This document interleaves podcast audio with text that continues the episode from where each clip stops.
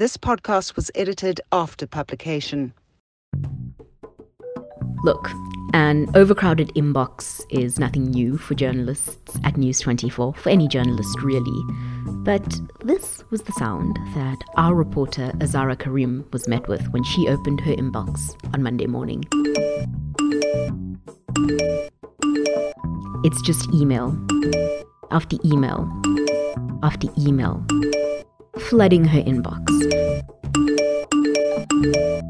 And in the subject line, there's a common thread, a common name Dr. Peter Beale. These emails are heartbreaking. They say that they've either lost children or that their children are now living with the long term consequences of botched surgeries, negligence. A couple of these emails praise Dr. Beale.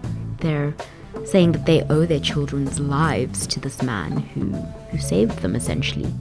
But really, most of them are urging Azarrah to investigate further, to do more probing about this man.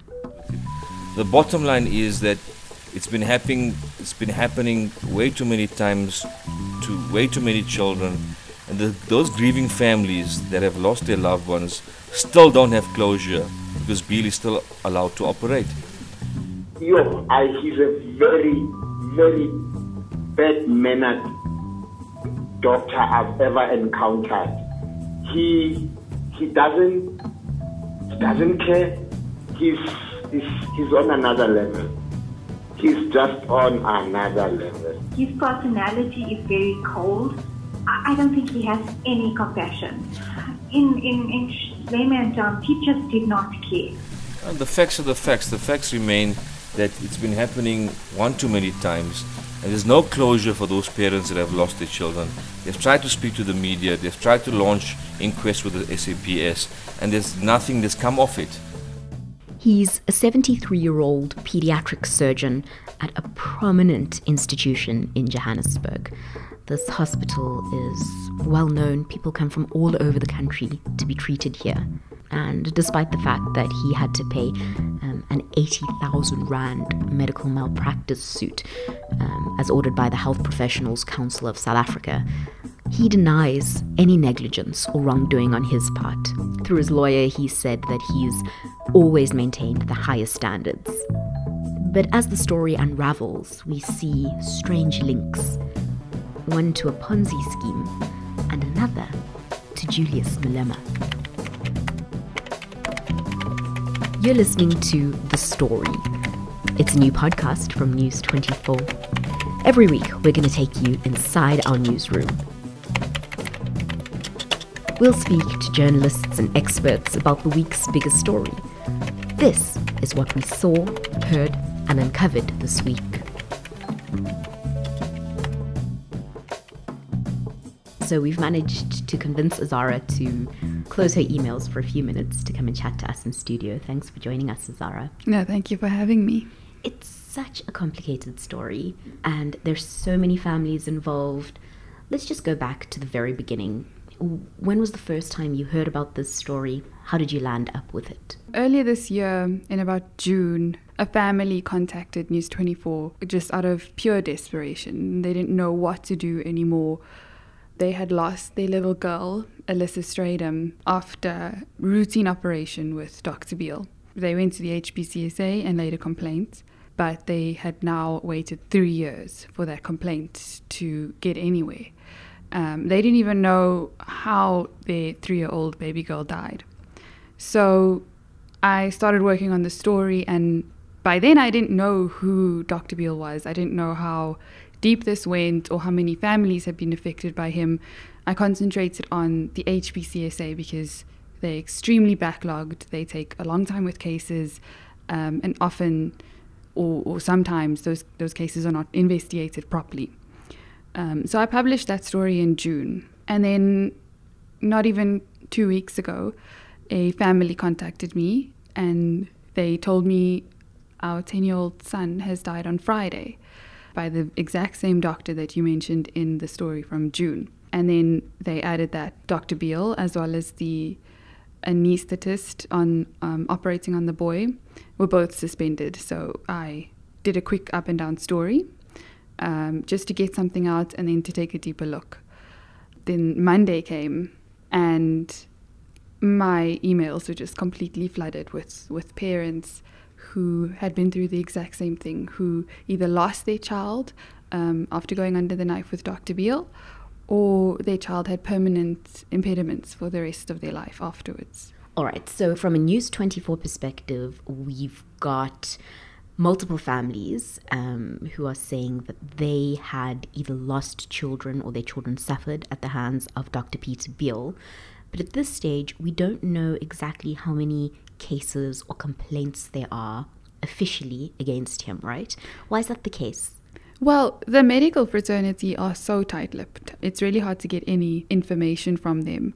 But what we do know is also that Dr. Beale's been suspended before from Mediclinic um, while he was. It, it seems that he was practicing both at Mediclinic and at Netcare. So these are the two big private hospital groups in South Africa. Exactly. The the reasons are unclear, but I mean it gives us an indication that this this has happened before. Families have been affected. In fact, last year he was ordered to pay 80,000 Rand by the HPCSA. Yes. Azarrah, one of the more bizarre facets of this case is the allegation that Dr. Beale was involved in the Tannenbaum Ponzi scheme and that because of that Ponzi scheme and its subsequent collapse, he lost a lot of money, maybe all his money, and um, he's taking on more and more work to try and recoup some of those costs. Obviously, the implication is that the more work he takes on, the thinner he's spread, um, and the more space there is for mistakes again, or speculation. Can you tell us a bit more about that? I mean, h- how does that factor in to this specific case? That allegation has been made by a couple of people, and is apparently a book by journalist Rob Rose in which a chapter called The Professor is dedicated to Beale. So when I reached out to Dr. Beale, he couldn't comment and referred me to his lawyer, Jean Albertse from McRoberts Attorneys. And she essentially said that Professor Beale does not want to comment on these claims, saying that it's a calculated attempt to vilify him, basically. She says that it's unjustifiable. She says it's baseless and disparaging of Dr. Beale.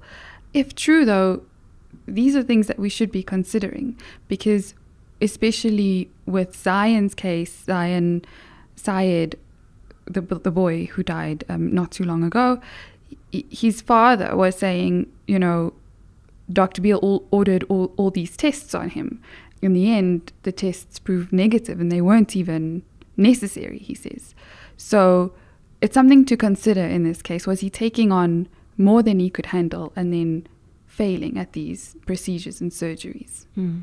Now, there's one seemingly weird link to this whole story, and that is that a lot of people kind of twigged onto it when Julius Malema started tweeting about it. It seems like a strange connection. You know, the EFF being very concerned about a private hospital and, by all accounts, kind of an affluent doctor. Not exactly the type of issue that the EFF usually gets involved in, but Malema has been really vocal on social media. Why now? Why this case? What's the Malema link? So, I don't think the family hide that they are powerful and they have connections.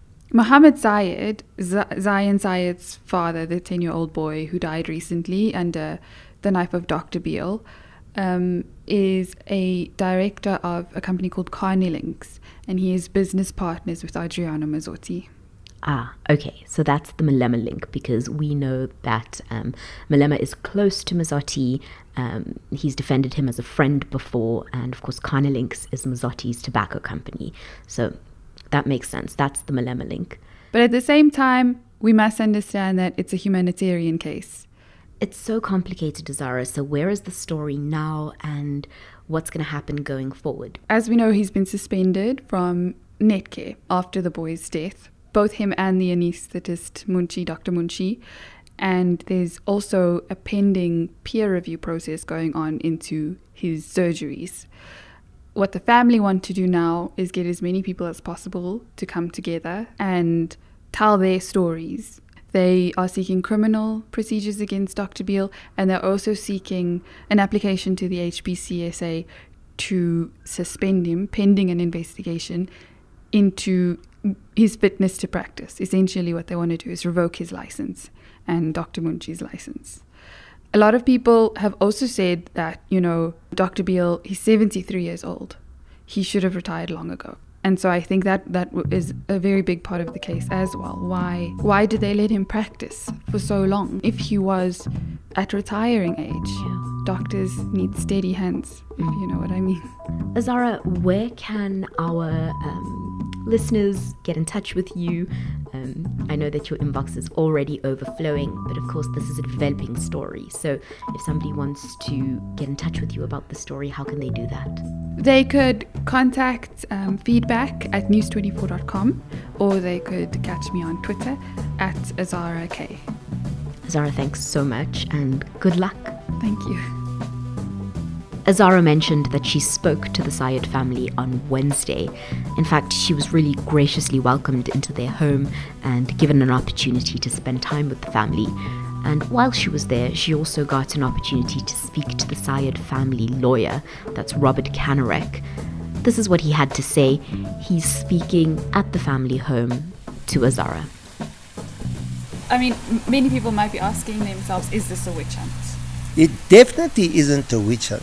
How can you call this a witch hunt? We are doing our utmost to protect the public.